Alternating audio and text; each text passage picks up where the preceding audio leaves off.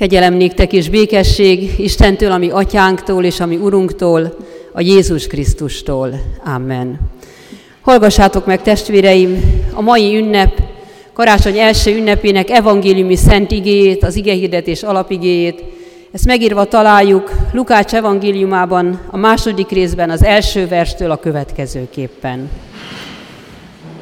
Történt pedig azokban a napokban, hogy Augustus császár rendeletet adott ki, írják össze az egész földet. Ez az első összeírás akkor történt, amikor Szíriában Cirínius volt a helytartó. Elment tehát mindenki a maga városába, hogy összeírják. Felment József is a galileai Názáretből Júdai Betlehembe, a Dávid városába, mert Dávid házából és nemzetségéből való volt hogy összeírják jegyesével Máriával együtt, aki áldott állapotban volt. Amíg ott voltak, eljött szülésének ideje, és megszülte elsőszülött fiát, bepójálta és jászolba fektette, mivel a szálláson nem volt számukra hely. Pásztorok tanyáztak azon a vidéken a szabadég alatt, és őrködtek éjszaka nyájuk mellett, és az Úr angyala megjelent nekik, körülragyogta őket az Úr dicsősége, és nagy félelem vett előtt rajtuk, az angyal pedig ezt mondta nekik, ne féljetek, mert íme hirdetek nektek nagy örömet, amely az egész nép öröme lesz. Üdvözítő született ma nektek, az Úr Krisztus a Dávid városában. A jel pedig ez lesz számotokra, találtok egy kisgyermeket, aki bepójálva fekszik a jászolban.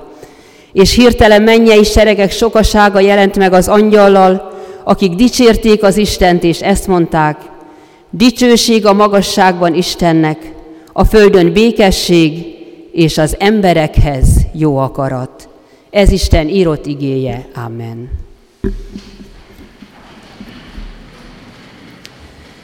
Keresztény gyülekezet, szeretett testvéreim a Jézus Krisztusban. Jól ismert és minden karácsonyhoz oda tartozó felolvasandó ige, ez a csodálatos Lukácsi tudósítás. Miről is szól ez? Összeírás. Az egész világot, az első, ilyen szavakat olvasunk. Nyilvánvalóan nem az egész földet írták össze, a római birodalomra terjedt ki, de hát ez akkor is az ókori ember látása szerint, és a mai látásunk szerint is ez egy hatalmas terület volt, és hogy az első, ez valamilyen korszakhoz képest az első. Hiszen az Ószövetségben is olvasunk már olyan tudósításokat, hogy megszámlálták a népet. Ez bizonyára szükségszerű is időről időre. Az Ószövetség arról tudósít, hogy volt, hogy Isten rendelt el, viszont olyat is olvasunk, hogy Isten egy alkalommal megtiltotta Dávidnak, hogy megszámlálja a népet, de Dávid annyira akarta tudni, hogy mennyi az annyi, ahogy ma szokni, szoktuk mondani, hogy megszámlálta minden isteni tiltást elleréne a népet, és Isten meg is büntette őt. Igen, mi emberek nagyon szeretünk számolni, számon tartani, számon kérni. És ez persze a mi emberi kereteink között, ahol az anyagi világ minket fogva tart, tulajdonképpen ez még természetes, meg jó is lenne, csak amikor mi számolunk, akkor azok a számok, amik kijönnek, azok elkezdenek bennünk dolgozni. Nem tudunk objektívek maradni, azok így belénk jönnek, és akkor így elkezdenek bennünk dolgozni, és mérlegeljük, és rágjuk, belekerülünk a számok bűvöletébe. Túl vagyunk egy népszámláláson, sokon túl vagyunk már, de talán harmadik alkalommal történt meg, hogy a felekezeti hovatartozásunkat is gorcső alá vették, aki akarta, bevallotta, és azt gondolom, hogy senkit nem ért nagy meglepetés, hiszen ha nyitott szemmel járunk, érezzük, hogy mit mutatnak, éreztük, hogy mit mutatnak a számok, de mégiscsak azt konstatáltuk, hogy megszámoltattunk, és kevésnek, kevesebbnek találtattunk. És persze ott van bennünk a keserűség. Nem tudunk a számok bűvöletéből elszakadni, és ha valami sok lesz, mondjuk megszámolnak egy népet, és kiderül, hogy rengetegen vannak, akkor az a nép azt mondhatja, és ezek persze most ilyen fikciók, hogy ó, mi óriási nép vagyunk, bennünket senki nem győz le, miénk a világ. Vagy ha egy gyülekezet látványosan gyarapszik, akkor könnyen azt mondjuk, ó, mi nagyszerű gyülekezet vagyunk, mi nagyon befogadó és szerető gyülekezet vagyunk, mi valamit jól csinálunk. Vagy ha sok pénzünk lesz, ó, nekünk jöhet most már akármi, mi boldogulunk. Ugye milyen hamis, anyagi dolgokhoz kötődő gondolatok ezek, és ha belegondolunk, tudjuk jól, hogy bárminek egy pillanat alatt vége lehet. Nem inkább az Istennek kéne megköszönni, ha gyarapszik egy nép, hogy Isten gyarapítja. Ha növekszik a gyülekezet, az Isten növeli. Ha jólétben vagyunk, az Isten ajándéka minden. És persze, ha fogyatkozást látunk, akkor lógó orral elkeseredünk, akkor megint csak az Istenhez kéne folyamodni. Uram, Te vagy a mi bástyánk és erős várunk, ahogy köszönünk is. Te segíts rajtunk, vagy ha ennyi, akkor ez segíts nekünk beosztani, ezzel tudjunk gazdálkodni. Hát nem így kéne az embernek gondolkodni. Jézus szava is eszünkbe juthat, amikor maradjunk a gyülekezetnél, ahol ketten vagy hárman összegyülekeznek. Az én nevemben én is ott vagyok. Miért nem bízunk ebbe? És testvérek, 40 évvel, vagy több mint 40 évvel ezelőtt, amikor elkezdtük a szolgálatot, természetesen fiatalon, friss diplomával, tele életerővel, hogy mi most itt a gyülekezetben úgy fogunk dolgozni, és már 40 sok évvel ezelőtt, pár évvel ezelőtt találkoztunk azzal idős presbiter bácsik, hát tudja tisztelendő asszony, tudja tisztelendő úr, mi még eljövünk a templomba, de mi meghalunk, be lehet zárni a templomot. Hát mondtuk, hogy ne tessenek ennyire bátorítani bennünket, kicsit több bátorításra vágynánk itt a szolgálatunk elején, és Istennek legyen hála, egyetlen templomot nem kellett bezárnunk, egyetlen templomra nem kellett lakatot tennünk, és nem rajtunk múlott. Nem szabadna a számok bűvöletébe elkeseredve hagyni, hogy az minket lehúzzon. Tehát népszámlálás, összeírás, Jézus születése pillanatában. Augustus császár is egyfajta erődemonstrációból akarta és tette meg ezt az összeírás, most ennek a történeti hátterét nem fejtem ki, és óriási nyüzsgés lehetett ott. Az jutott eszembe, hogy kicsit ez olyan lehetett, ez az egész nyüzsgés, akár most ott Betlehembe, ahova megérkezik majd József és Mária, mint a mi karácsonyi vásáraink.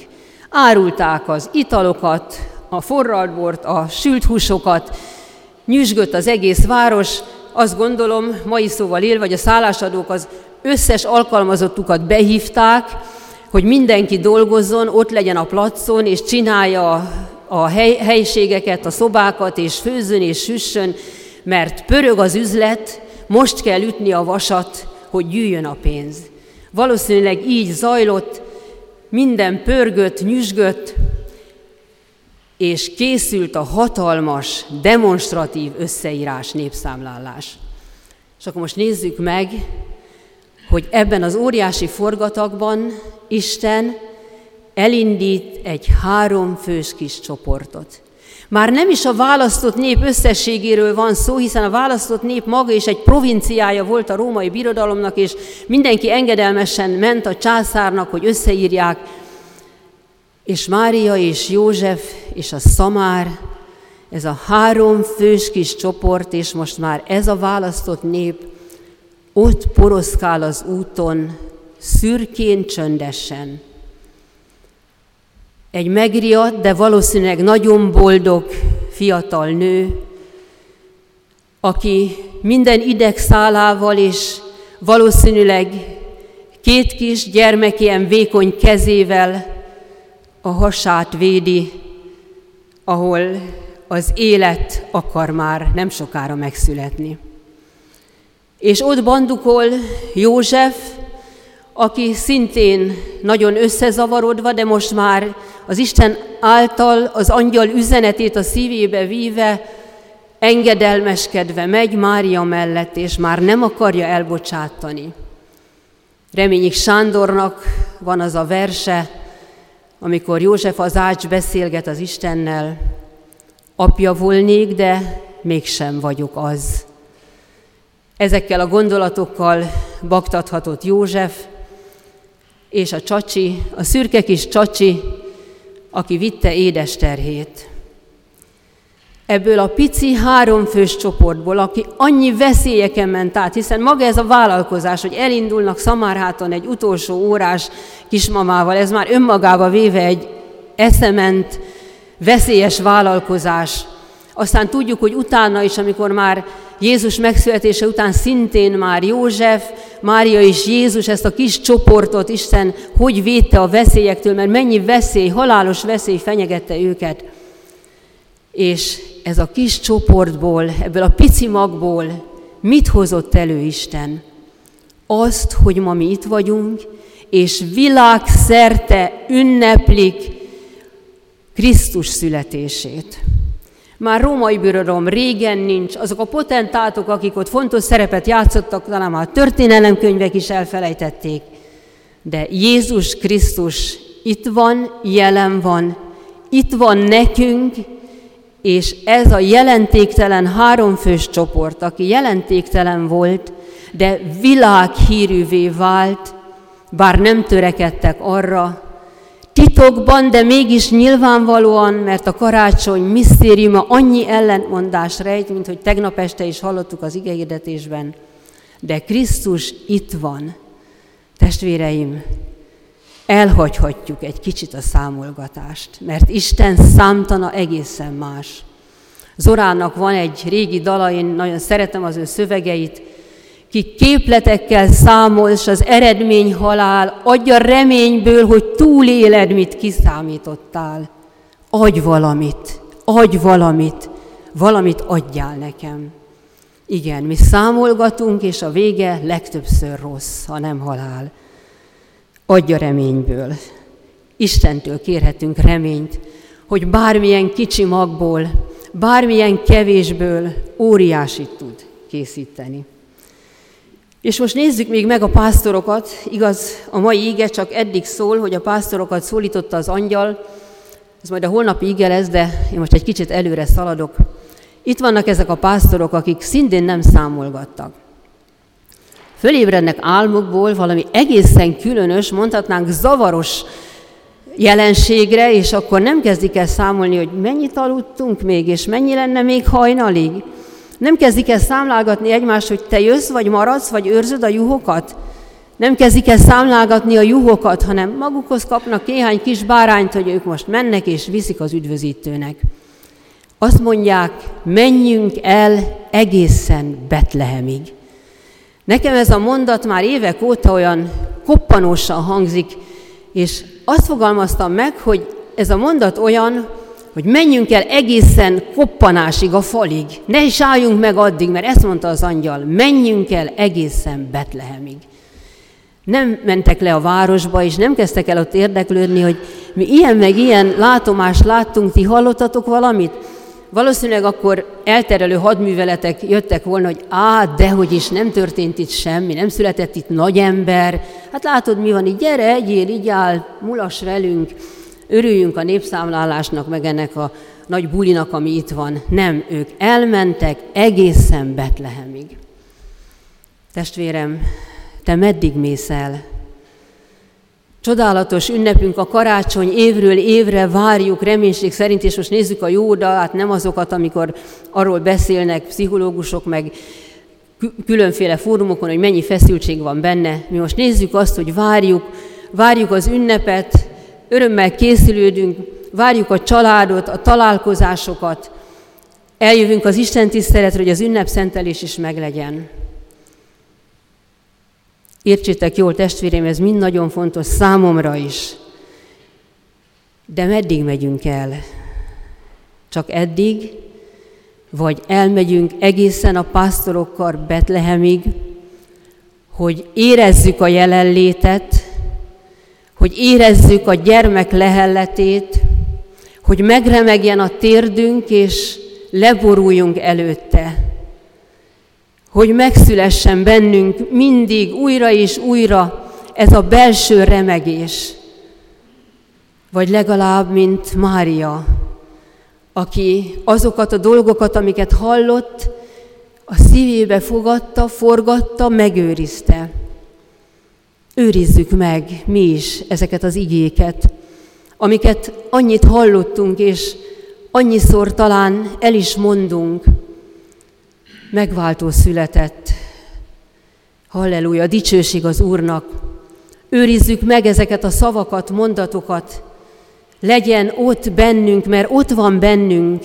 Legyen ott bennünk az ige, az Isten, mert ott van bennünk. Ez a karácsony.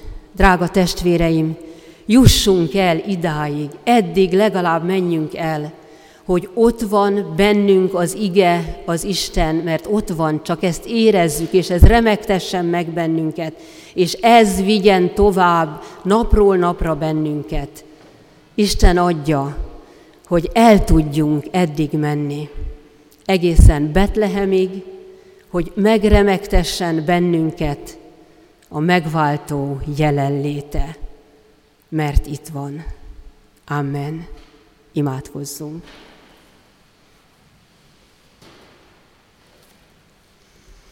Menjei atyánk, hálás szívvel köszönünk neked mindent. Ad, hogy valóban mindig rád hagyatkozva, rád nézve, téged az egyetlent látva és számlálva éljük az életünket. Köszönünk neked mindent. Amen.